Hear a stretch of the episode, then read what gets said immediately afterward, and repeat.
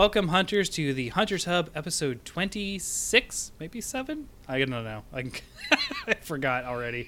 Um, so uh, today, um, we have a special guest, uh, but first, let's get into uh, our usual. So it's me, Fortwan, hi, um, and Lobarin is back today. Hello. Hello, hello.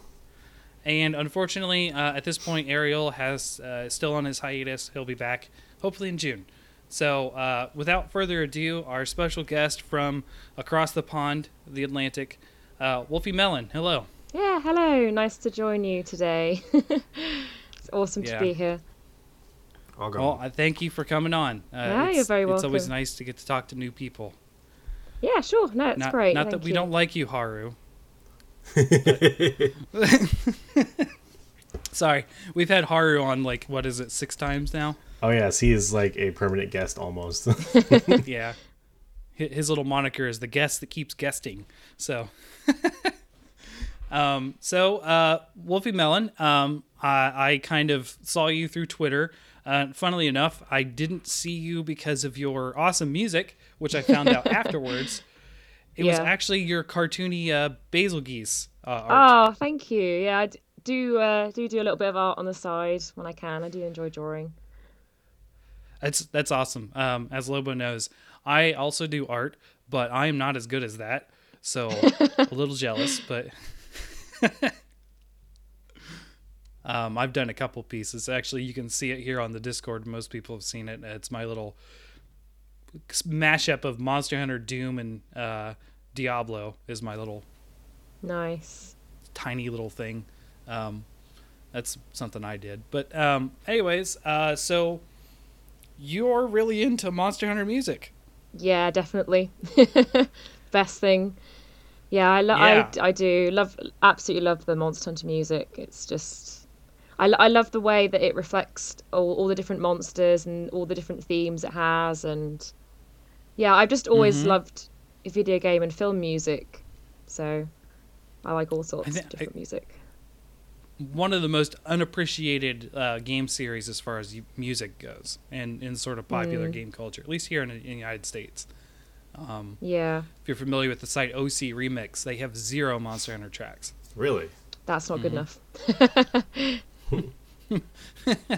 um so uh before we get into like the whole like hey let's you know really dig into the music here, uh we always like to sort of uh have the you know you, Wolfie uh guests sort of uh introduce themselves. We have a quick little couple interview questions we normally do. Um so first of all, we kind of ask what's your main weapon and then your top three monsters. Oh wow, okay, that's gonna be uh it's gonna be interesting. mm-hmm. That's going to be an interesting answer, I think. Okay, that's fine. We've had some doozies before. Well, we had a, an episode with two kazoos as favorite. Yeah. Oh wow. Well, I would have to say, obviously, most people who follow me on uh, Twitter and who know me know that my favorite weapon is the insect glaive because it's just the best weapon. Mm-hmm. Obviously. End of discussion. Yeah, I've seen no, that, it's, the it's art awesome. on your it's, banner. Yeah. yeah, it's I don't know. I just find it really fun, and it's very a very mobile weapon. I mean, obviously, it's only been around since four U, so before then it right. was kind of I used longsword a bit, but yeah, no, okay. insect glaive is definitely my yeah. favorite. Um, I'm not an insect glaive user myself. I, I stick to longsword actually now. Yeah, no, I do. I do like longsword. It's I, good fun. I've tried it a couple times in Worlds. I'm actually trying to learn it now because uh, uh, shiny new monster gave me a rarity eight insect glaive. Oh so no! I feel don't like say I'm that because that's what I've been looking for. You're nice. Gonna make me jealous now. That's not fair. I, I haven't um, got. I haven't got one for mine yet, so. yeah, I, I, the one I did, I did get a rarity eight longsword. It sucked. I tossed Aww. it. Aww. It was bad. It was yeah. I haven't had anything good yet. Um, uh, I was gonna say that uh, I kind of forgot one of our first questions is we know we like to talk about how did you get into Monster Hunter or where did you start? Um, obviously not for you. Uh, I think just from hearing a little bit of stuff, you started in the original Monster Hunter. It sounds like. Yeah, I did. Yeah, it was um. right back when I was in uh, in secondary school, where I was about maybe twelve, thirteen years old. And mm-hmm. I just remember being out shopping with my mum, and I was in the uh, the game shop, and I saw the box art for the original Monster Hunter on P S two, and it had obviously like it had Rathalos on the front of it, and because I love dragons, mm-hmm. I was like, oh, that looks like a cool game, and then I picked it up from there. um, but I, I played when, it on and off for quite a bit. Box art was the biggest seller. Yep. Yeah. I, I picked. Honestly, I played it for a bit, that, like, but a lot of.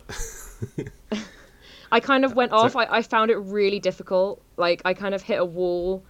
Um, there was a quest oh, yeah. in, like, the kind yeah. of swampy area. You had to kill a, a Rathalos and a Rathian. I couldn't do it.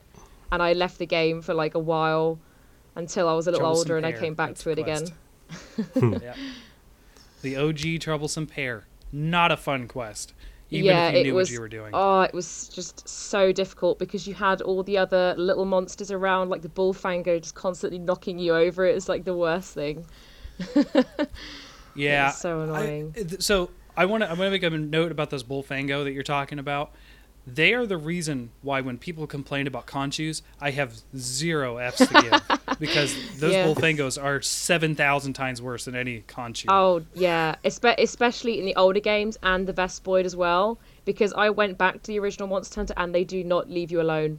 They they come at you. As Mm-mm. soon as you go in a zone, they come at you and they do not leave you alone. It's easy it's, now. It's they, like, they don't bother you now, really. Yeah, it's like, I, I imagine it's like in the movies where there's all the, the guys in a bar, and they're all lonely, and here comes the single hot woman that walks in the door, and everyone just looks at her. That's the way the Bullfangos acted. Yeah, like, they all oh, turn round. There's something interesting. You know, I'm starting to say, like, I'm starting to notice so many people started at Monster Hunter because they were in a game store, saw a box with a cool dragon on it, and was like, I want that, I want that game. Like, just yeah. because they saw a cool dragon. Like, that's been a common yeah, answer. That was it. Was, yeah. Uh, that's why I picked it up. Catchy box I mean, art. Yeah, it's, it's how they sold games uh, in those days. And, you know, we didn't get a lot of previews or reviews and that kind of stuff. I actually came into it after seeing the gameplay first, and that's what I yeah. was kinda, I was kind of browbeat into playing it from my friends. And then I fell in love with it, and they dropped it a month later. So here we are. Um, so cool. Uh, so didn't mean to interject in there, but, uh, so yeah, what is the top three monsters there? Oh gosh.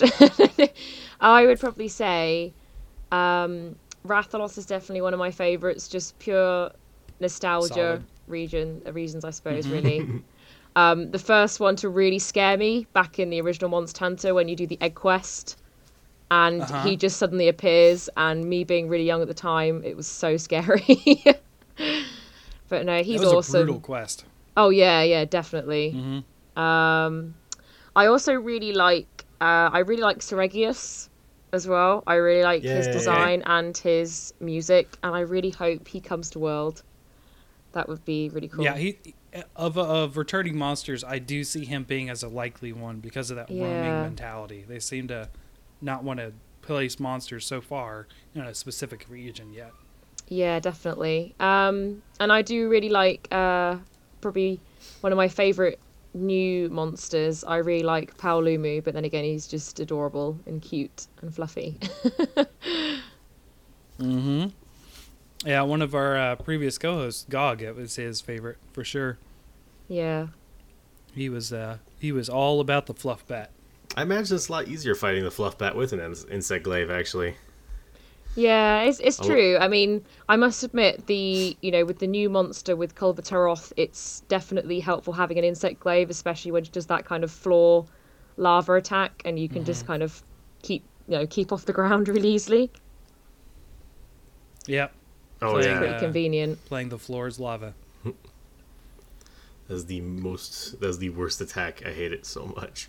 It is, and I've seen so many people, my, myself included, who have carted because you've gone to go and carve from the, you know, from a, a monster part on the ground, and then she's done that attack, and you've kind of been stuck in it, and you can't escape in time, and then you've just instantly died. Oh, yeah. It's just the worst. Yeah, I was playing earlier today, and I didn't. Uh, I didn't have that problem with Kulve, but I had that problem with Teostra. He would oh, hit God, me, yeah. and I would get K O'd, and then he would go into his Nova Blast, and I'm like, "Well, that was fun." Or you, or you get yeah, dazed play, or something, go, and you can't do anything about it. Try yeah. uh, try Gunlance out and see see if you can get out of that lava pool. I can't. I've I've tried sheathing. I've tried back hopping out of it. Just I, I can't ever get out of it in oh, time. God, yeah. So I just kind of dropped the Gunlance because I don't want to deal with that anymore. I don't know. I think you did okay. You only carded that one time. Yeah. When we when we played at least, and you were using Gunlance. So. Um, I don't know. I think you did well. All right. Uh, there is another interview question that oh boy got that Fortran left go. out. It's my favorite interview question. Um, if you were to date any monster, which monster would you date? If I was to date any monster, yeah, yeah oh my you just God. go on a date it, with any monster. If it makes you feel better, we'll give you our answers. Uh, mine was Ignactor because I want I want to be with the hottest hottest one in the room, and it's got that swagger. Nice. And then uh, mine was Mitsune because if I figured they were really chill, not not too aggressive, you know, real relaxing, and we could go oh, like yeah. head to hot springs or something like that. Oh, yeah. Do you know what? That is such a good answer, though. I can't steal that answer, can I? No, I'm gonna have to. You I mean, if you that. want, you can agree with it. You can take that answer because yeah. you could have like you know the bubbles, and it would be it would it would be really chilled, and it would mm-hmm. smell nice. It's just a casual date. Nothing yeah. has to go anywhere. It's not yeah. not a commitment.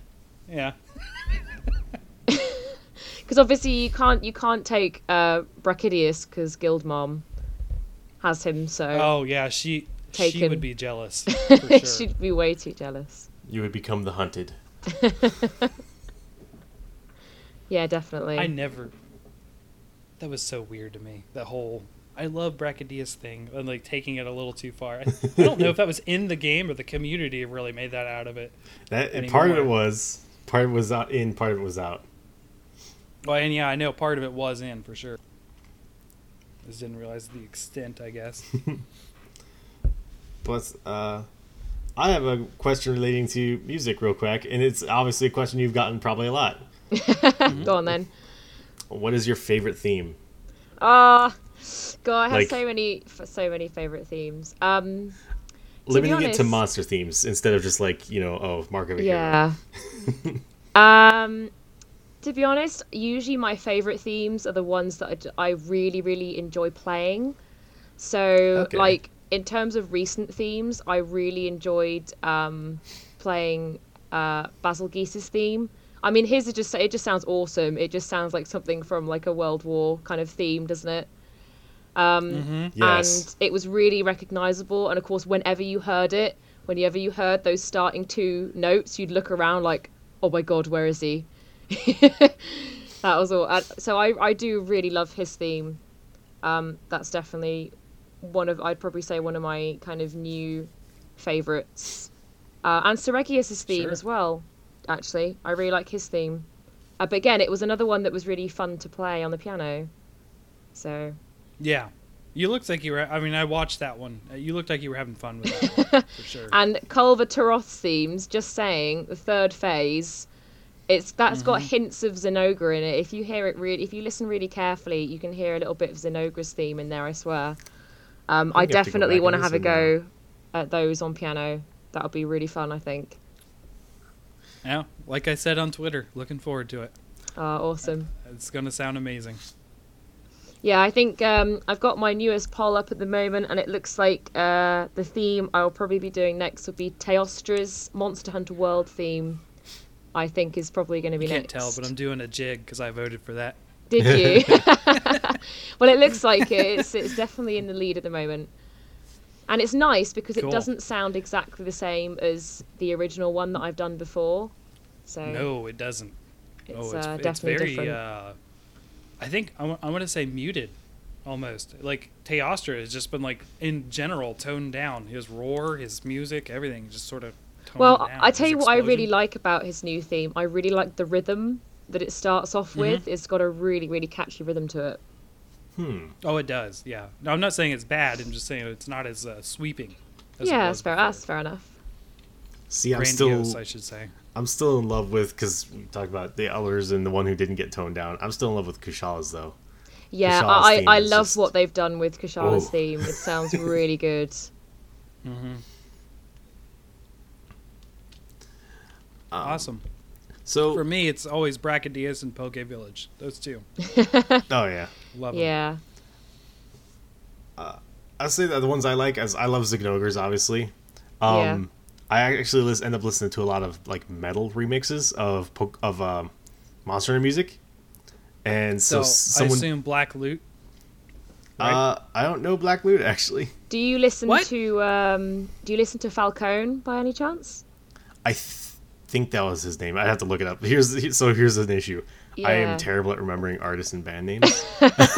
So am I. Don't worry. I'm exactly the but same.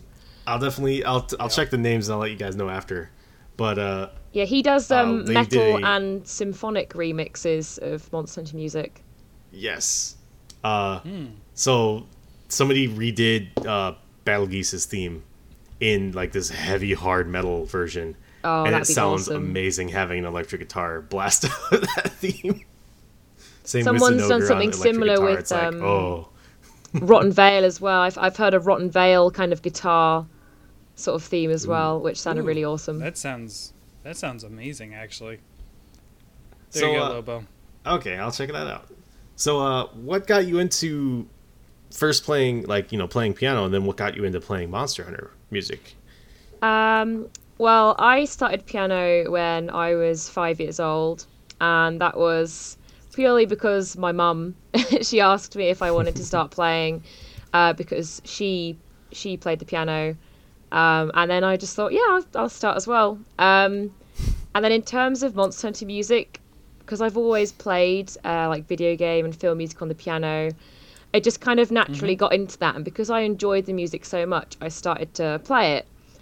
And then it just kind of got into, I, I, I've been putting stuff on SoundCloud for quite a while. So there's like some old stuff, like some music from Halo on there. When I actually went for my interview at university, I actually played mm-hmm. the music from Halo as my oh, interview nice. piece. I played One Final Effort on the piano yeah, as my yeah. interview piece, which was so fun to play.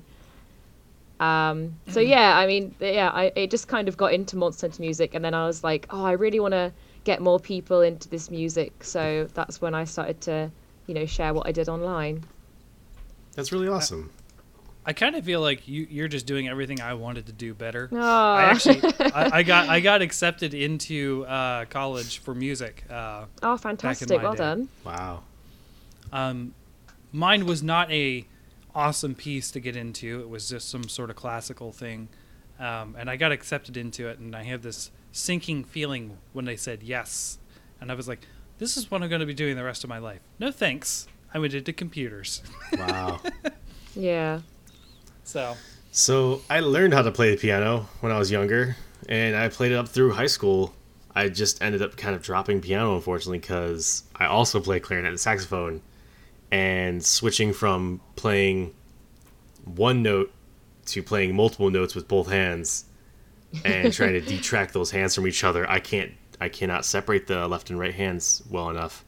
I've done all the exercises and it just, it just doesn't work. I don't know. So I, yeah. I, I let other people handle piano. I'll stick with my one note at a time stuff. Yeah, I, I will have to say that I, I did not get accepted for piano as a trumpet player. So. not not not that ambidextrous either. my uh my crowning achievement was uh I could play The Entertainer on piano. Oh, okay. that that's that's as far as I got on piano. That's better than me. Awesome. Uh so um I, you know, you do a lot of these these uh, Monster Hunter music covers and that kind of stuff. Um, it's funny. We actually did a Monster Hunter music episode uh, in, so yeah. It's weird. We've relaunched this podcast once, and in the previous version of it, uh, episode two was all about music. Um, and so one of the things I got into, and of course I mentioned the Poke Village music, um, and I just mentioned Black Loot. Um, There's there's a lot of, you know, remixes outside of O C Remix, as I mentioned before. Um, what is sort of like your favorite style to remix music uh, for Monster Hunter in? For me, it was jazz, and uh, there's that jazz C D floating around. Oh, the the, the Monster Hunter um, jazz remixes. Mm-hmm. The um, I've heard those; they're really nice. yeah, I mean, yeah, they're great. Um, uh, as I talked about in that previous episode, I actually had my bank account locked because I ordered from Japan. Oh, blimey. And they were like, no, you're not in Japan. And they locked everything down, and oh, I couldn't no. pay for anything. And I was like, you idiot. I mean, it was a long story. Oh. Basically, I warned them, and then they did it anyways. Yeah. By the way, uh, uh, I did I did verify. It was Falcone is the person whose it remixes was. I like. Yeah, the I intense thought symphonic so. Metal. Yeah, his stuff I is... So. Mm. Yeah, yeah, I did I a, I did a collab because... with him as well at one point. You did what? Sorry? Oh, wow. uh, I did a collab with him. I did the uh, Monster Hunter four U arena theme with him. Oh, nice. Really? Awesome. Yeah. I did. I recorded some piano for him, and then I sent it over, and he um, he mixed it into one of his uh, one of his remixes. Okay, that's amazing. I always like hearing about people actually online, like doing crossovers with each other and trying to, you know, raise basically kind of both get their stuff out there even more. You said your favorite stuff is to play is um, uh, you know, stuff you enjoy, like you enjoy playing is like the, your favorite themes. Are there any that you actually, like, really dislike? Like, you're like, I don't want to play this. I don't want to listen to it. Like, no. Like, this is just not enjoyable to play. Um, I wouldn't I wouldn't say there's any themes that I, like, dislike playing, but there are themes that I find harder, and it's actually the ones that are quite slow, because... Mm. Um, mainly when I mainly when I'm doing my recording, because it's a lot easier to go wrong when you're playing slower.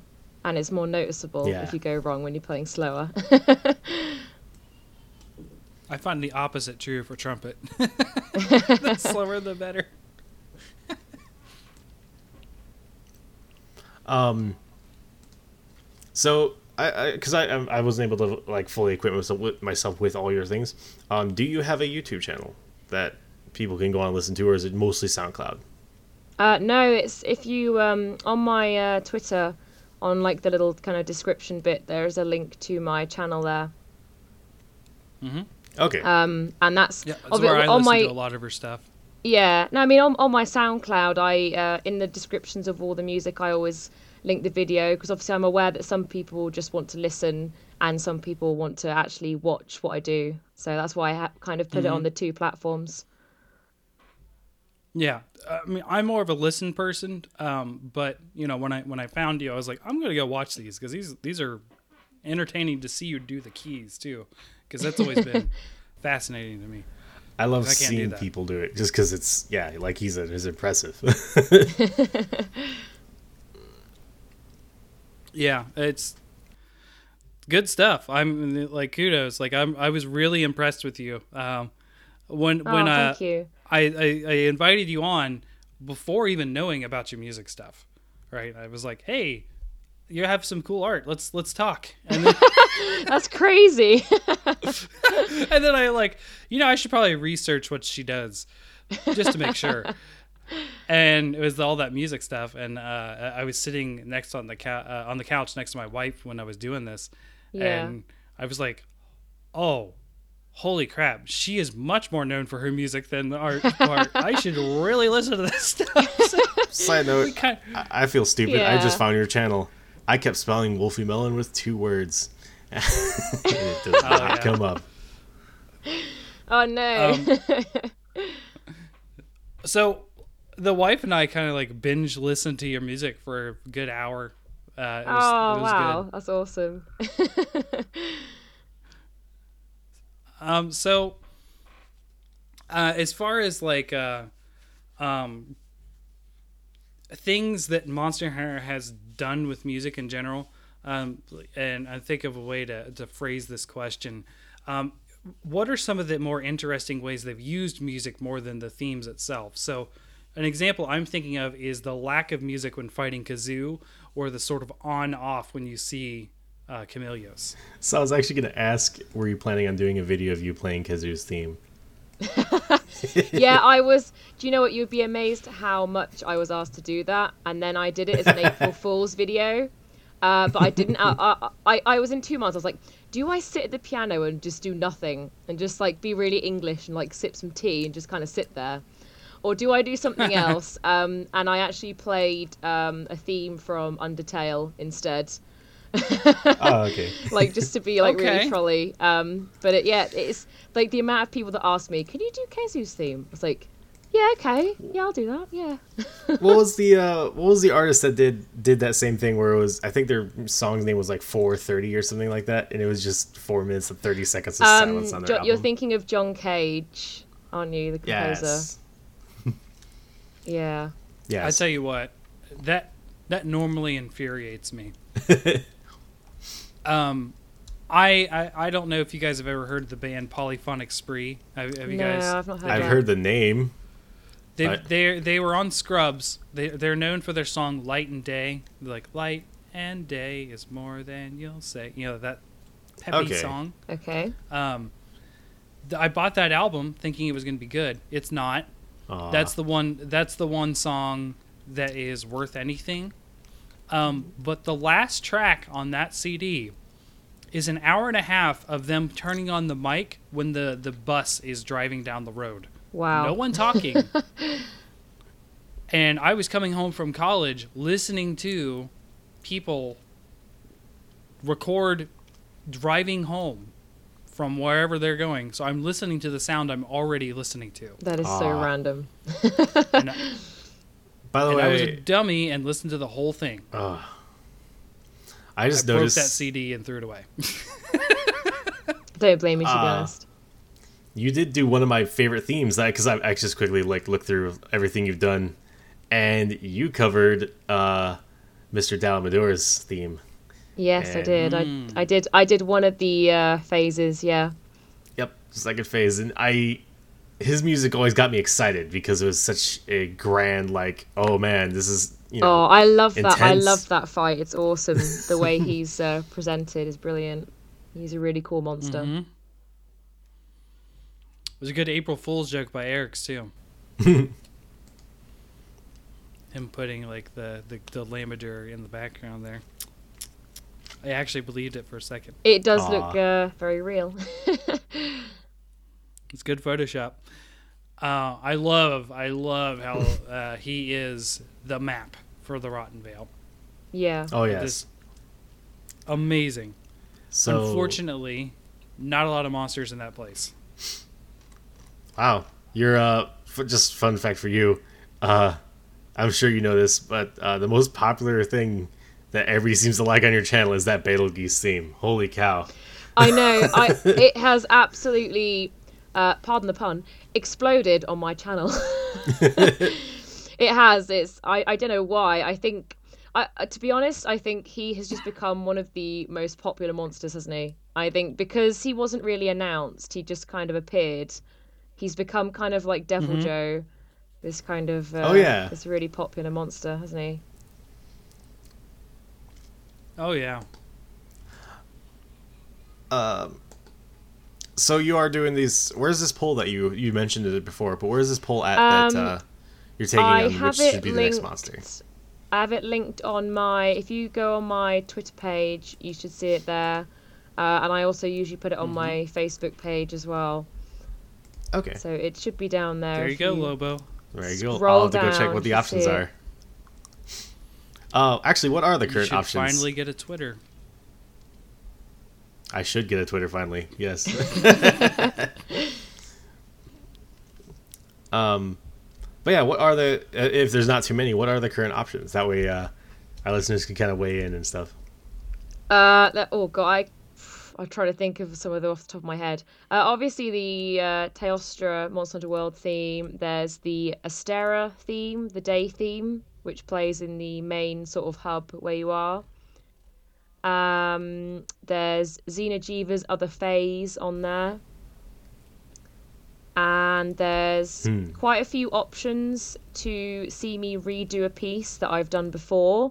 But before I had all my like good kind of recording stuff, uh, I just used to play um, without like showing my hands and stuff.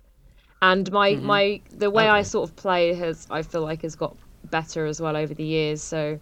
I'm kind of doing these second versions of some of my older pieces that I've done. So like the the uh, Zinogre and stuff like that to redo them and make them a bit better. So that's on there as well. And uh, there's a lot. So I'm actually looking at it now, Lobo. Yeah, yes. um, there's actually some Monster Hunter stories and online stuff here too. Yeah, yeah, uh, yeah. Yama, there's some good music there as well. Uh, Volcano Zone from Monster Hunter Freedom, you know, Ultimate or Unite. Sorry, uh, Rebidiora, which I assume is Frontier. Right? Yeah, yeah. I did I um, so. Rebidiora already. Yeah, and that was a suggestion who got voted. So. The, usually the ones that I put on the polls are ones that people have suggested, and they're also ones that I've tried wow. on piano that I know I could learn um, fairly well. So I've tried all the themes that are on there already. Oh yeah, because you don't okay. want to commit to something and then be like, oh, this is exactly. just impossible. So like, for example, Nergiganti's theme, which I know loads of people want me to do. I have tried it. Uh, that it, that's going to take me a while to try and learn. It's so fast. It's it's like a crazy piece. It goes all over the place. So I think that's why I end up liking that theme though, is because it's it has such a driving feeling. Oh yeah, def- it. no, definitely, yeah, yeah. I yeah we're we um we don't have a lot of uh, experience with Monster Hunter Online and Frontier, obviously, because it didn't leave uh, Asia, but. Um, we've been uh, a fan of Frontier a lot recently because uh, we've been doing sort of like a Monster of the Week kind of thing. Uh, we, ours is called the Monster Balloon, after the, the balloon that sort of spotted monsters in the previous games. Oh, yeah. And um, we've been like talking about like even the Frontier versions of monsters. Um, he, so my favorite so far, and I, I think, Lobo, it's yours too, is the Velocidrome. Yep.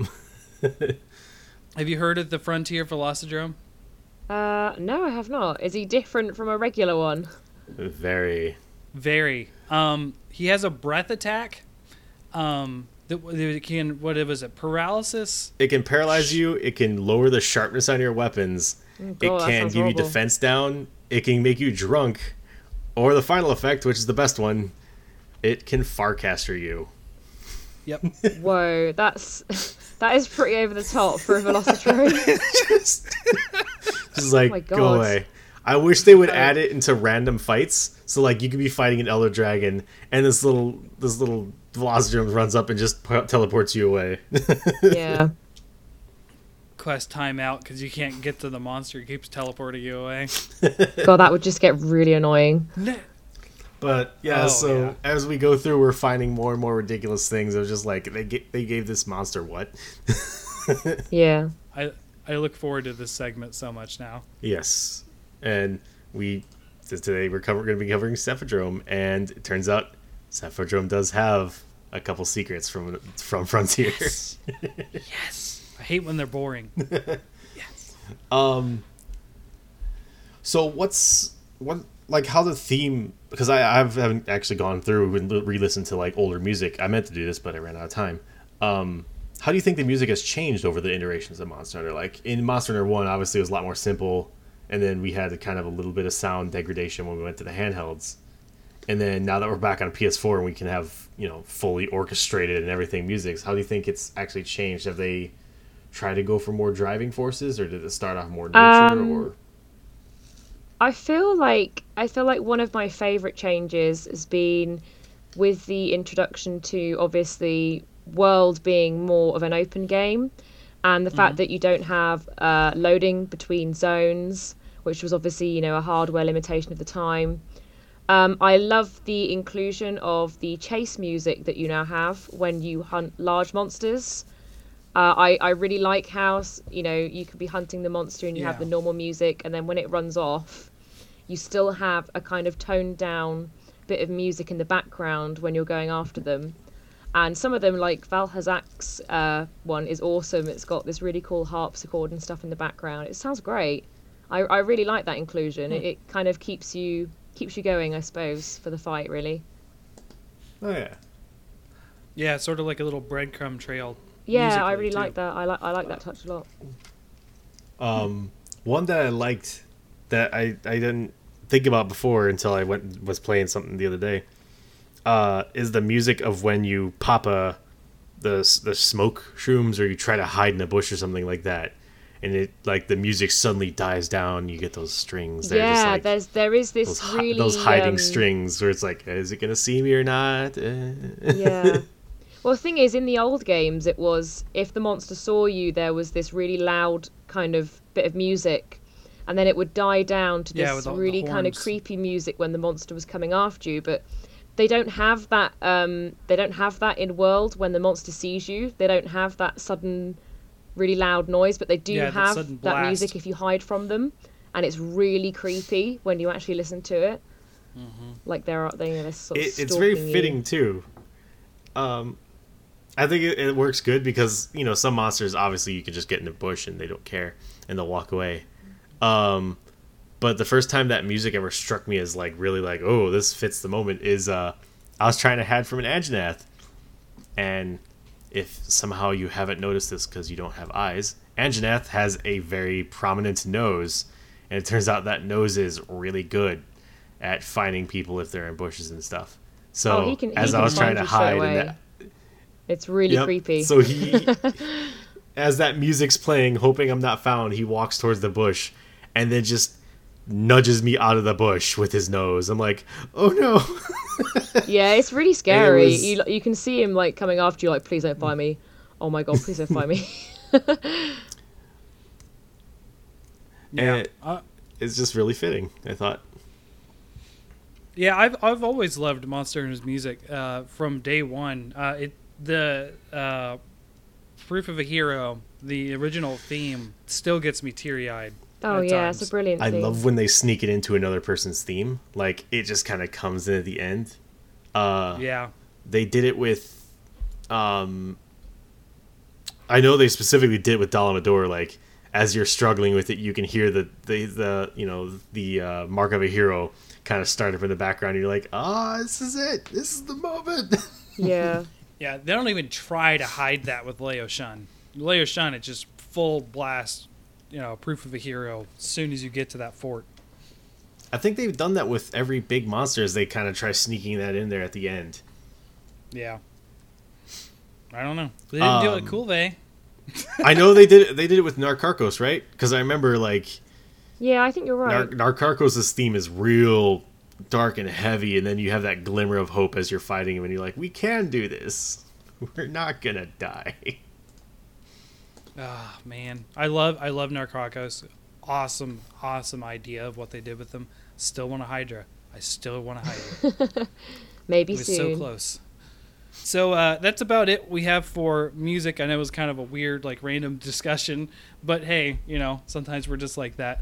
Um, but thank you so much, Wolfie, for coming on. Uh, yes, I thank appreciate you. it.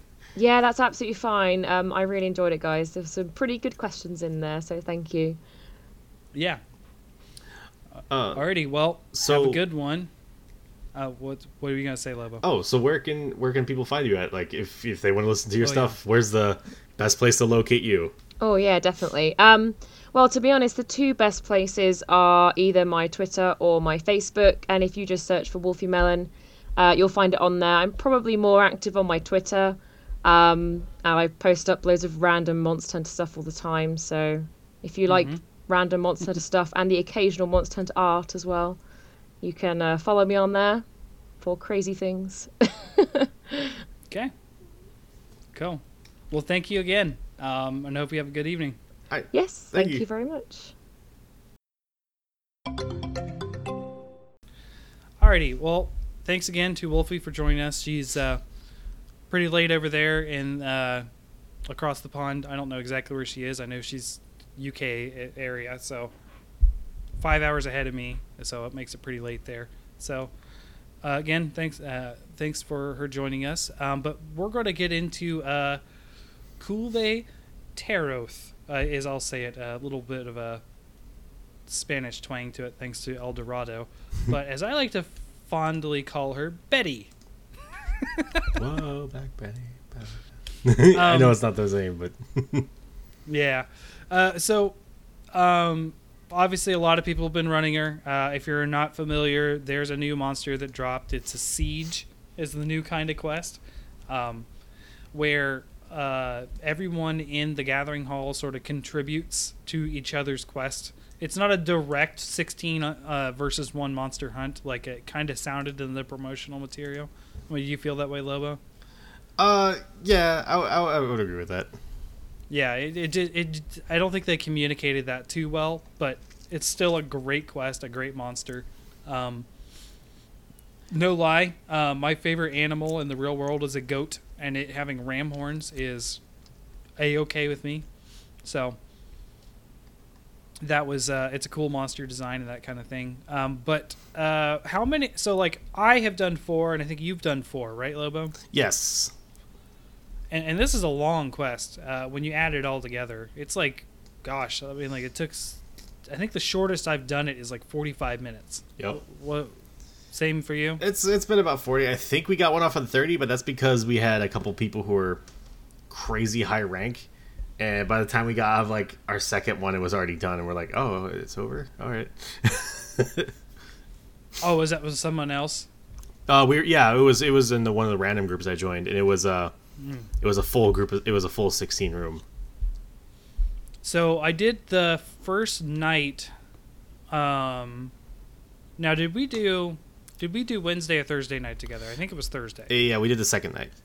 So the first night I did with some of my um, uh, my old high school buddies. They hopped back in to do this quest, um, and then we uh, we knocked it out in about an hour and a half, I think. Uh, and then and it was just us. There wasn't actually, it was just one squad, uh, but it was a full four. And then Thursday night, there was a bunch of us. There was, what, eight? Yeah, there was bu- six. Six. I think six was the right people. Right. So we had four and two, I think is the way it ended up. Yeah, going. We would have had four and three, but uh, Gog's working on it. He'll he'll join us eventually. Yeah, Gog was on chat. Um, he doesn't have P S Plus, which is so weird, isn't it? That was such a weird experience. Yeah, so in case anybody doesn't know, uh, you can totally join someone else's session, and you can be in chat, and you can benefit from uh, meal vouchers and everything, but you can't join other people's games if you don't have P S Plus. There's... He was in the gathering hall. Yeah. We could see him, and he could see us. And we could walk around. And he around. Doesn't have PlayStation Plus. It's such an arbitrary limitation. I don't... Uh, it's weird. Got to pony up that money, man. That, that's partially why I'm super excited for it to come to P C, because like anybody with an internet connection can play. Like, I'm unless somebody yeah. does some sneaky E A t- level type of crap, everybody who has an internet connection can play.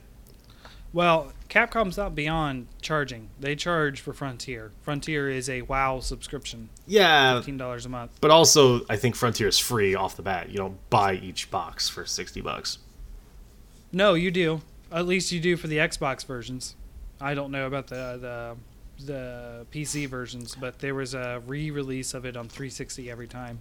Hmm. I did not know uh, that. I, I do know that, yeah. Well, it was an effort to make Xbox do well. Still uh, didn't work. Not for Japan, at least. Um, not dogging on Xbox. Uh, in my earlier days, I would have. I was very anti-Xbox, but I've grown up. I'm no longer bigoted against systems. Stop the console wars. Yeah. Um, so, all that aside, like it, I think overall, it's a pretty fun quest. It's a pretty fun fight. It's fun. Um, there's a couple bits that are frustrating. Like, mainly, like, her tail is big, and that comes with Super all the big. Problems that happens when you have a big tail. Is just it hits everything in existence, regardless of where you think you are. Right, um, clip clip fest extraordinaire. I mean, oh my gosh. On the plus so, side, so positionally buggy. It is beautiful. Like the monster oh, yeah. itself is beautiful. The area is beautiful. The lighting. Um. Mm-hmm. So it, during the glare or the flare or whatever that is, the yeah. glare. During glare, part, flare, glare. During part of the fight, because I don't, I don't want to like completely spoil it for everybody, but during near the end of the fight, um, she does a lot of fire and magma stuff, and molten stuff happens, and it goes from being like, oh, normally lit to everything is like really red tinged and heated, and you know it's dangerous. Versus just like, oh, the monster's eyes are kind of glowing. It was like, oh no, everything is on fire. This is actually I mean- a problem. I wouldn't worry too much about spoilers, honestly. I mean, they're not going to be hearing this till next Sunday, so... That is a good point. All right, so... we have yeah. over a week. During the final area, she starts making the cavern melt in liquid gold, and it's terrifying. Yeah, so I want um so like basically you have to break her parts, and that's how you sort of keep your progress. Uh, you get points. Um uh the the sort of progress that it's weird. It's not progress like the old Monster Hunter Freedom Unite, the sort of things like, hey, here's a fifteen minute quest. You either repel it or fail or kill it. And then it sort of kept the damage between the quests. It's not how this works. There's no damage kept. It's just you get this pursuit level, which you get for breaking parts, finding tracks, picking up chunks of gold she leaves behind, like that kind of thing. And it sort of makes this bar go up, and the higher the bar, the easier it is to sort of move her to the next area. So if things go perfectly, you go from area one, two, three, four, right? And she dies in four, right? right? Area one is the Leo Shun Long kind of fight. Um, then area two is sort of a muted Xenojiva, right? It's not, it's not as fat. I mean, it's not as uh, aggressive, right? It, but then you get. It, uh, I mean, it is aggressive. Yeah, it reminds me kind of of um, a fire-breathing Lagiacrus on land. Like, not super sure. dangerous, but if you get caught by an attack, you will die. Like, you know. Yeah, yeah, she can wombo combo you for sure. But um, most of the time, it's just kind of annoying in area two. It, it's mostly because she's big, and you're like, okay, I'm healing, I should be safe, and then you get hit from like across the room because she really hits you with those beams. Um, And just like her roll. Her roll is a huge and awkward hitbox. Yep. Um, There's a lot of times where you think you're going to get hit by it too. And then when she's rolling, the tail will flip over your head and you're like, oh, never, never mind. Yeah. Gotta love his hitboxes, man. They're so much better. Um, so then, like, area two, she's kind of a little more. I mean, she's starting to fight you aggressive. Area three, she gets really aggressive. I, I, I think it's uh, akin to. Um, Xenojiva second phase, right, where it's glowing and that kind of stuff, and you're like, holy crap, you know, yeah. You're surviving and fighting at the same time. It. Um, I, I know you it, keep making references to the big bosses, but I'm making, I'm trying to make references to the lower ones. Uh, it reminds me a lot of Teostra, or when you're older games, Levisioth, because. She can dig. There's lava everywhere. There's pits everywhere, so you can't walk everywhere. There's exploding stuff. It's fiery everywhere. So yeah, it, there's a lot going on. Not all the danger cabin. Is just her. Yeah, no, you need cool drinks. There are uh, geysers of lava going off that you got to avoid, and lure her in because they hurt. They hurt her just like they do in the Elder's Recess. That one, uh, sort of like the beginning of the lava area if you're coming from Uragan's Nest. Um, Like, it's it's a pretty impressive fight. But then, if you've managed to progress to stage four, um, her armor sort of melts off, and she runs off into um, area four, where she's fast. All of her armor's gone. She's really fast. Uh, it's scary, and she's doing all the moves, but faster, but doesn't have that wide hitbox. And has much better moves, too. Ooh. Oh, yeah. Um, she starts using her face to attack. Like a yes, proper. Yes, starts using his horns, yeah. Like a proper goat. Yeah. mm-hmm. And um, if you manage to break her horns, which I think that's a damage thing. I don't think you have to directly be hitting the horns. I'm pretty sure it helps, but at the same time, I don't think it's necessary. Yeah. Um, if you manage to do enough damage within the length of the time, you break your horns off, she runs off, and the quest sort of resets. The next time you go, you start over, all over again, all progress. Sure. But um, if you don't, then she just sort of, you got to pick up again. Yep. Plus side, there's no way to really lose unless, I mean, if even if people cart, you still keep progress. You yes. just won't get a little bit of the gold, but that's not really what people run the thing for, is it? No. So the, the, the end-all goal of this is, A, armor, right? She draw all of her parts drop things, and you get her armor. Um, yes. B, and I think B is the bigger one, honestly, is the weapons. And the weapons are sort of like randomly dropped gold versions of older weapons and some new unique ones.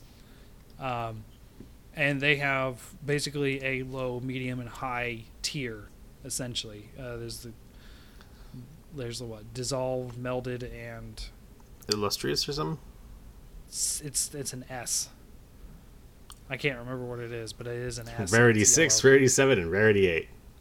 Right. Generally, um, you can. So basically, get, yeah. basically they have the same stats on the tiers. So like, yeah, the, this attack, this the, this attack on medium, and this attack on high, that kind of thing. But they are different versions of weapons that already exist for the most part. Um, I got the Hornitar Longsword at a rarity eight. Um, it was trash, so I threw it out, but um, that's sort of how that works. And one thing to keep in mind, and this is one thing, because I see a lot of people being like, oh, all these rarity six and seven weapons are crap. Mm-mm. Just like normal rarity six and seven weapons, that means you can augment it two or three times. So just because it's not level eight does not mean it's worthless.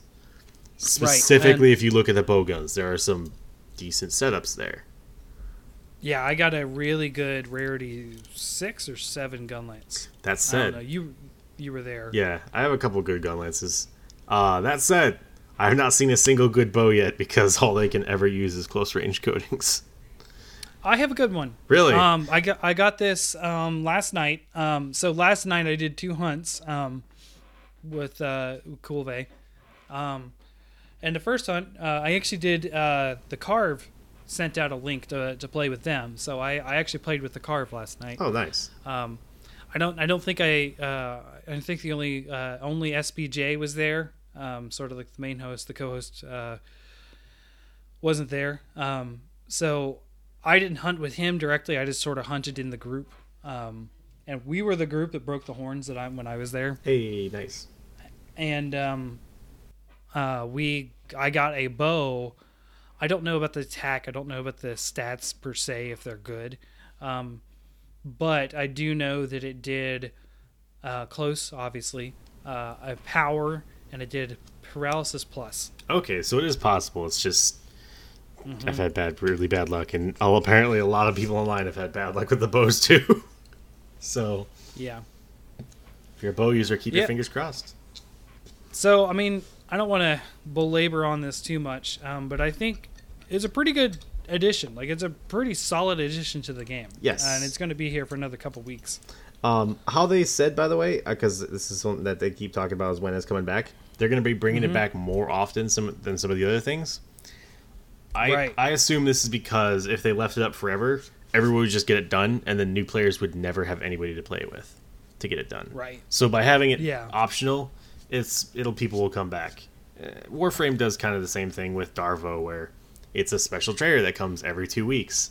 So that means every every other weekend, everybody hops on to play the game a lot to see what he has.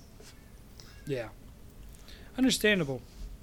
But yeah, I mean that's that's pretty much all I have to say about it. It's we sort of talked about what it was, but there's not. I mean, it's kind of one of those things you kind of have to experience. You know what I mean? Uh, it's got a lot of cool ideas. Dropping rocks on her at the beginning is really fun. Still can't tell what those are, personally. Um, uh, I, I found if they have the little white lines on it, like kind of limestone cracks, okay. That's usually how to tell where they are. Okay. Cool. Um. So yeah, like that's, it's fun. Yeah. If you haven't done it, do it. Um, even by yourself, it's possible by yourself. Um, it sounds like the consensus is about three and a half hours to do it. Yeah, but as I was saying, uh, when Arctic and I first started off, um, it was just him and me, and we started a hunt. And then over the next hunt and a half, two uh, randoms, I think, from Japan joined in. And they were real good. They never fainted. They held their own. And we got done within, I think, three hunts. We managed to we get it got done with sixteen reward level. I think we missed one piece. So nice. You can you can do it pretty quickly with three people. So you don't have to worry about like, oh, I have to have a full raid party. No, you're you're fine with True. yeah, yeah. It's just don't do it by yourself, right? I, I mean, think I think three is about the minimum that I would want to do it. Yeah. Um. So I actually uh, I started doing some more crown farming instead. Um, hey. I like the fight, but I'm more concerned about the crowns right now. So I'm gonna keep doing it until I get a couple more weapons, and that's about it. Just because I wanna, I wanna be able to ha- make sure I can make all the weapons, or sorry, all the uh, armor pieces. I want to get all the mm-hmm. layered armor pieces, and then I want to get a, get a couple decent weapons. I mean, I did forget to talk about this. That armor is amazing, and I'm not talking to aesthetics. The slots. There's a lot of slots. There's a lot and of slots, ba- and there's a lot of good stats on it, too, though. Some of the stats that it does have is good. Um, so you might be happy to hear I changed my armor set for the first time in over three hundred hours of playtime. Gasp. Significantly. Um, so I am no longer wearing uh, Vaal head, arms, and waist. And I've replaced it with the chest. Um, and I'm now using Betty head and feet. Nice. Um, I don't know if you saw the picture in the in the in the Discord, but um, essentially what it does is I now have um, what that opened up to me is uh, I'm trying to think. I still have peak performance. I gained something on the helm that I was like, that is that is too good. Um, but I, really, what drove it was the fact that the legs of Betty give you peak performance one. Nice. Which allowed me to be a little bit more flexible on what pieces of Vaal Hazak I wear. Um, so I switched to the chest for Vaal Hazak for recovery speed. Nice. Um, so um, you're going to be happy then, I believe, too. Um, I don't know if, if, if this is okay to talk about, but Dante, uh, they revealed what the stats on the Dante stuff is. Mm-hmm. And his legs have weakness exploit. Oh, I may be using those if it has enough slots. It also has slots. I think it has. Well, I think gotta... it has a slot to get the th- the third level too. Okay. I'll have to, I'll have to find the info and send it to you, but uh, I'm looking forward to it. And as for also fun info, Dante isn't a full set. You can equip individual bits. Yes. Which yes. I'm so um, happy about. I may change it up a bit then because. Um, the legs give peak performance and wide range. Ah. And I don't care about the wide range so much. Um, and I can always put a peak performance gem in somewhere else. Um, but the problem is, I mean, yeah, I'd, I'd have to replace the legs. I still want the three pieces of Vaal. So Vaal three piece has to sit in there somewhere, and I'm not using Vaal legs. Not. You don't want that dragon thing. Attack? No, I don't want miasma. That's what the beta has. Oh, okay. Um, which is fine, but like, eh, like I don't. I can slot in miasma over some other things if I need to fight Vaal. Oh yeah. I don't. I don't need to wear the legs. I, I know it doesn't exist, but I would love to have Val's skill, his set bonus, as a gem. Yeah, that'd be nice. But that's never gonna happen because that would be on every armor set ever. I'd, I'd I'd take it as a charm. Yeah, I think that would be that'd awesome. That'd be fair. Um. By the way, I'm still hunting yeah. for my ballistics charm. It's just, or my ballistics gem. It's just not gonna happen. I got a spread shot gem. Nice. Oh, ballistics and mind's eye. Yep. Right. Yep. Yeah, I have two. Ah, that's actually that's. Actually, what I'm concerned about because I have to keep one destroyer open, one uh, mind's eye. Oh, the helm gives you um, critical power. I think. Hmm. No, that was the chest. Never mind, that was the chest. One of them gives you critical. For what? The... I don't know why I'm talking about stats, Betty. Okay. I, I don't know why I'm talking about stats, stats when I can't remember them. I'm so bad at that. Um, Otherwise, she's yeah. got some good armor. Yeah. Good armor. And there there we go. It's also pretty. Just straight up, it's pretty armor. Dude, I I liked how I looked before. I love how I look now. You, you should check out the picture on on the Discord. I will check that out. Oh, by the way, for anybody else, if you're sitting at like at work or something and you want to look up armor stuff, put in Chronico. It, it'll help out. uh, that's where that's where I grab half my stuff when I'm trying to, you know, mm-hmm. I'm trying to. Like uh, theory of crafts armor sets and stuff like that. I just use that. Yeah, the the picture actually is not that far up on the general chat from where we're at. Kulve Taroth. Yeah, so fr- uh, full alpha set, because we might as well just go with the alpha set, gives uh, free element ammo up, agitator two, stun resist, crit boost two, power prolonger, handicraft, wide range, and peak performance. Mm-hmm. Which is honestly just by itself, that's a lot of really good stats that you can jam into. That works for any weapon, pretty much.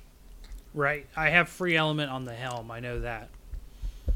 That's one of the things I have. And then uh, if you upgrade to... If you change to the beta, beta set, you keep all those skills, just most of them go down one rank. And then you yes. get uh, all of her items have one slot, and then you get three. Three level two or three. Yeah, three level three slots, and then two level two slots. That's Those are some high-powered slots on a set, too. So This this is an endgame set, for sure. It is good. It is good. And then, yeah, so it's a lot It's a lot better for that mixing and matching, and I'm just happy whenever they put more armor sets in, because that means, you know, the more armor sets that we get, that means the more customization you can do and more fashion hunting that can be happening. Yep, that's true. I'm fashionable now. I like it. Um, so from there, I think we can move into uh, Monster Balloon, right? Uh, absolutely. Right, and welcome to the Monster Balloon. Today we are flying over the glorious desert after having our balloon so gloriously repaired uh, with, you know, Gypsyros and the help of some Nis- Nerselia. Um, hmm. As we are flying over this desert, we don't have to worry so much about the dangers within. As you can see down there, there are some strange burrowing creatures. Those are called by land sharks, also known as Cephadrome.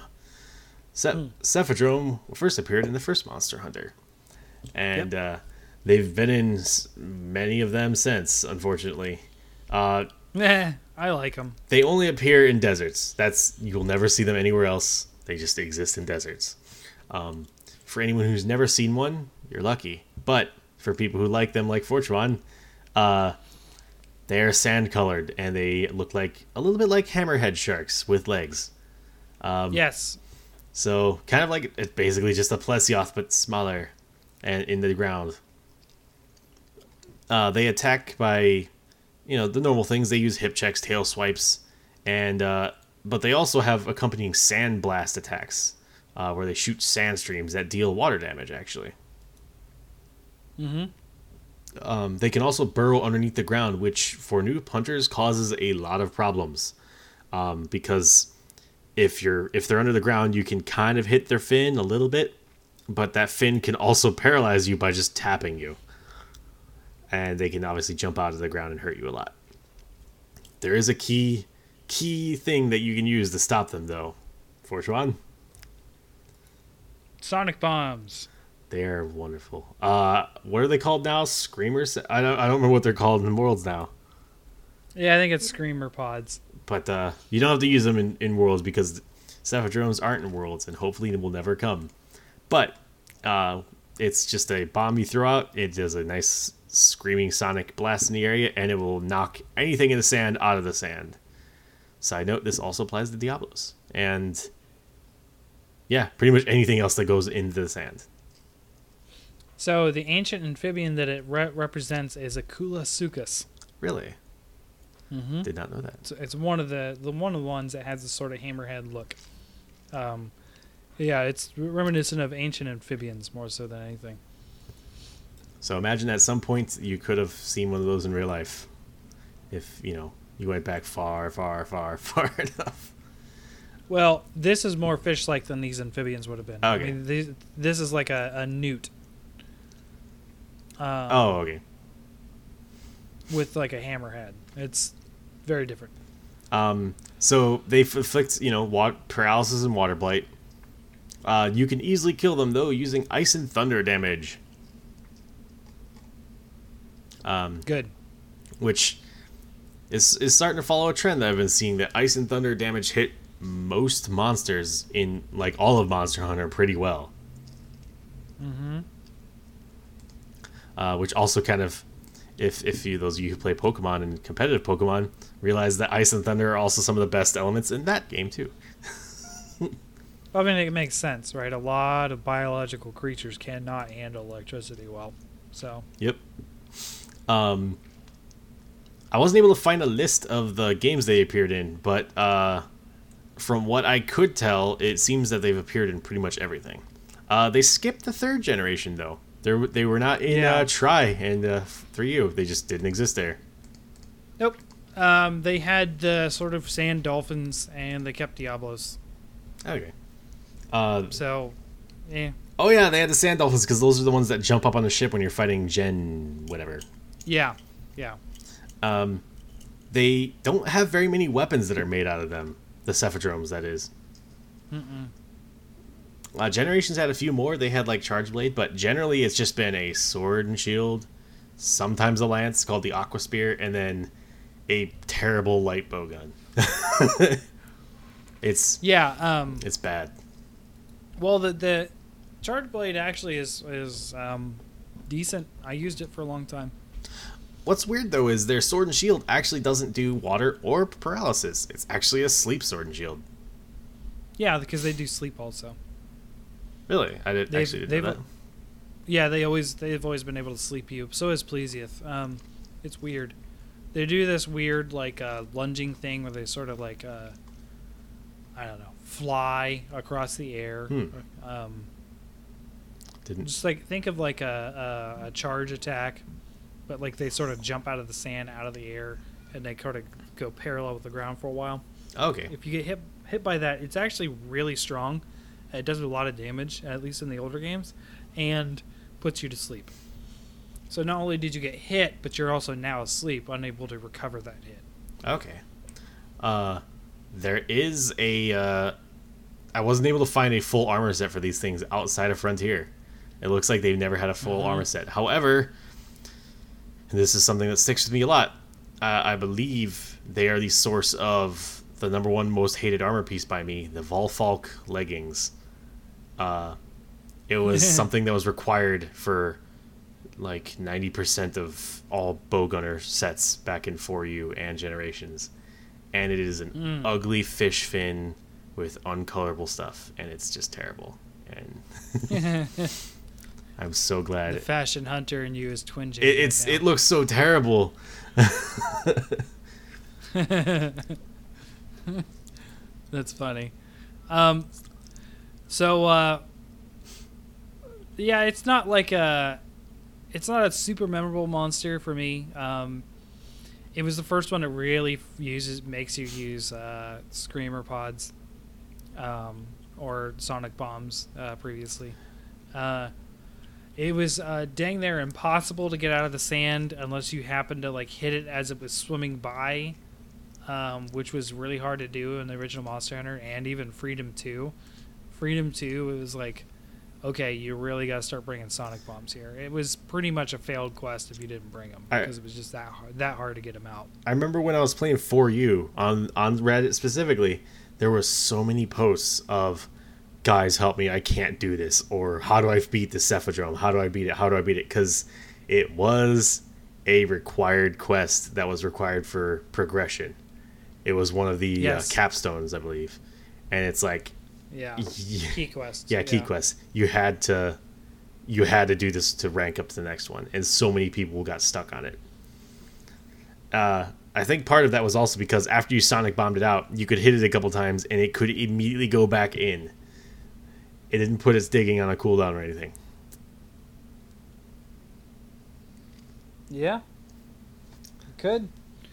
It sucked. Uh, so, um, in related monsters, there's not really many. Uh, they, the the only related monsters to it are Cephalos, which are the tiny ones. Because yeah. just like everything else, something and then Dr- something drome is how it works. Right.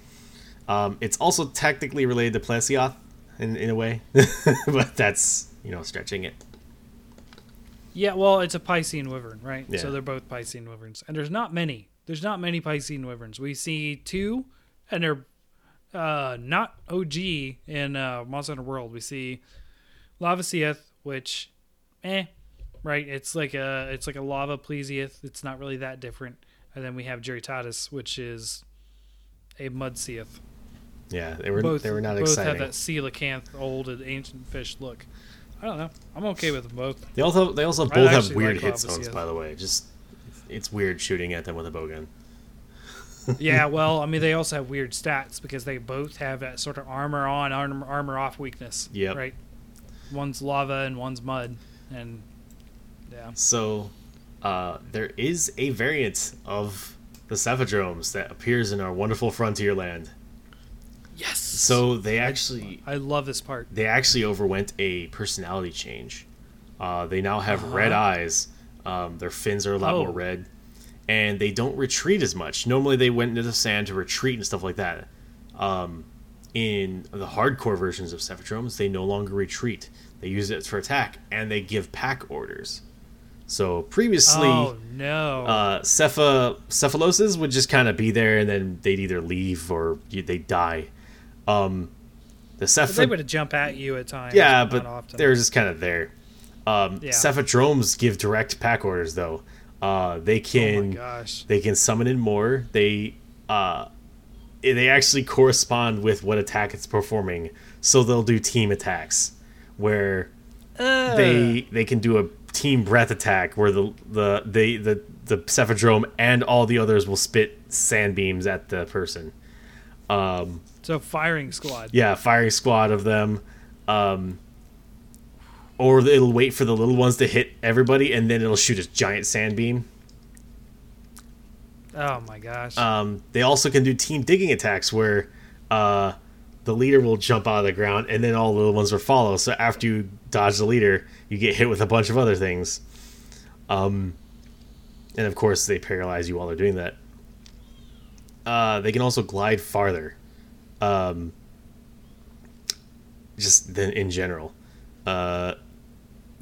One thing that, that they, they did add, whenever it roars too, all the pack members with it will also erupt out of the ground. So you're standing there uh, not able to move, and there's just more fish coming up from underneath you, knocking you around.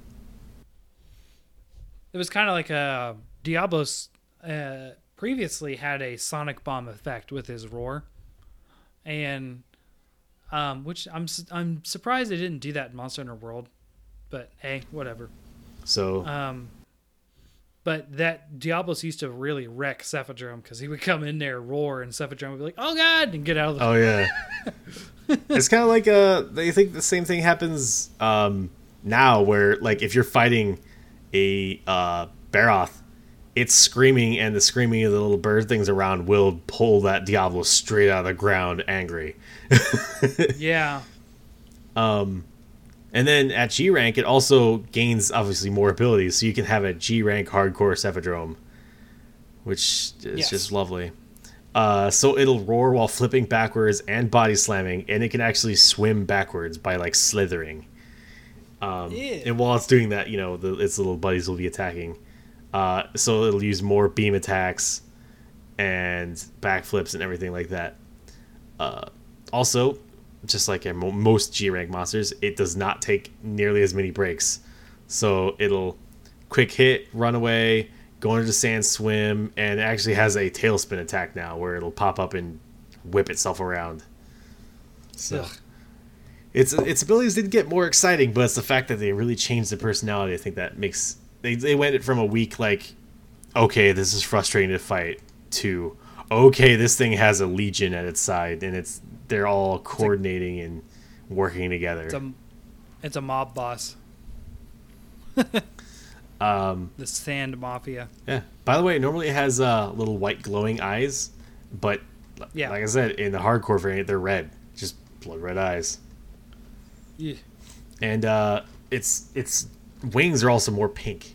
Like, I know that seems like odd, but it's it's very pink at the tips of the wings, so it stands out quite a bit. Um, okay. I'm not a huge fan of this monster, but there are some people who do like it. Um, honestly, wouldn't mind having a desert-themed armor set made out of it, but it just never got its own armor. Yeah. Hmm. Who knows? Maybe we'll get another. Yeah. I I did have a Still. quick question for you. In the yeah. in like the original Monster Hunters or whatever this one appeared in, um, was it a low rank, high rank? Where did you actually first encounter this thing? Low rank. Um, it was the introduction to the desert. Actually, um, it was a fairly early monster. You would end up fighting Cutcu, and I think the next one was Cephadrome. Okay. Sometimes. But yeah, so it's a it's a pretty simple monster. You know, it's just annoying and. Just make sure you're prepared for it. Make sure you bring hot drinks because you fight in, or sorry, make sure you bring cold drinks because you fight in the desert. Make sure you bring sonic bombs so you can actually hit the thing. And you can always see where it's going, so it's not like it's gonna super surprise you. It's not like um, Diablos where it swims off into a wall. and you are cowering right now. This thing's fin is always showing, so you know where it's at. Yeah. My suggestion is like bring a lance or something. Not only because it's much easier to hit its fin with a lance because you have a decent range and it's pretty accurate, but also shielding against its flying attacks, and if you're unsure what it's going to do next, a shield always helps. Yeah. I do not suggest heavy bowgun, by the way. Just never do it. That that was a horrible experience that I'm never going to do again. It sounds it sounds like you have some uh, P T S D there. Just a little bit. How'd you how'd you end up taking it down? What's or were you just using uh Uh, so back in those days, um, I always had a group when I was a heavy bow gunner uh, in the O G days. Um, so mostly sonic bombs and sort of beating the crap out of it when it came out, sort of cheesing it. Okay.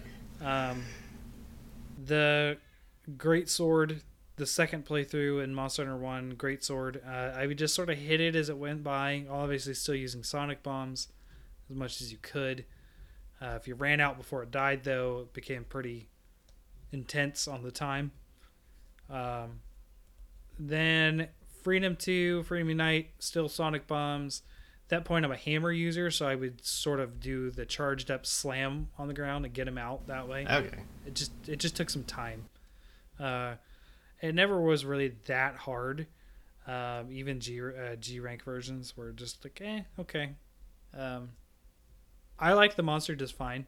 Uh, I've never really had any problems with him. Uh, it's so satisfying to knock him out of the ground, for sure.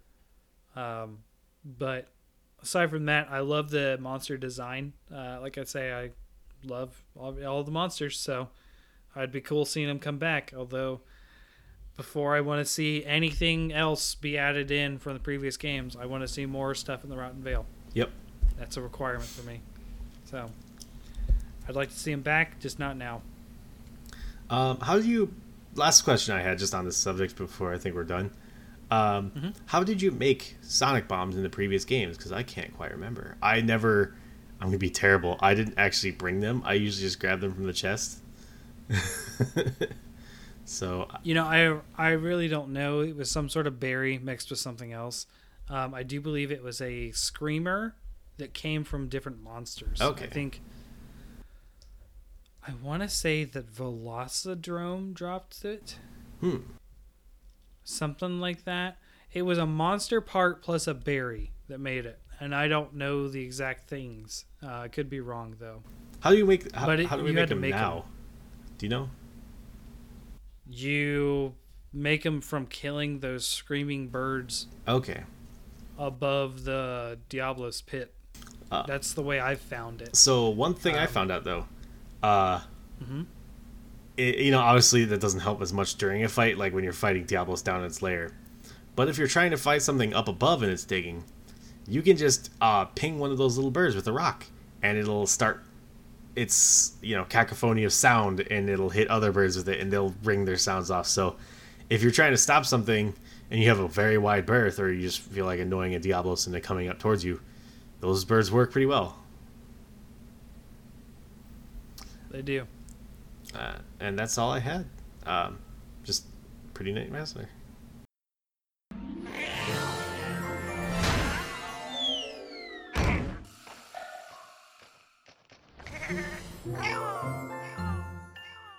Thank you, Hunters, for joining us. And uh, thanks again, Wolfie Mellon, for joining us. Um, we'll be talking to her soon again, I hope. Um, So uh, if you guys want to catch up to us, you can catch us at, uh, for the podcast, it's at Hunters Hub Pod. Um, I've started using that exclusively. Uh, you can still find me at, at Fortwan, but I'm more active on Hunters Hub Pod now. Uh, so uh, from there, uh, Lobo, where can we find you? Uh, you can find me calmly listening to my computer for once, listening to some nice Monster Hunter piano music. And also trying to find where we're going to take the balloon next week, because we lost the map. So we're going to have to find something fun for you guys next week. Awesome. I look forward to it. Especially if it's like far-casting breath weapons. Oh, of course, we're going to have some crazy stuff. I love it. I never, I've never wanted Frontier so bad. I want it, I want it, I want it. Uh, now. Maybe that's what they'll do. Maybe they'll start filling the Rotten Veil with Frontier monsters. Please, yes. There's a there's a uh, there's a four-legged Piscean wyvern that shoots. Um, like it's huge. I was gonna say that sounds like you're making something up. But no, it is. It's huge too.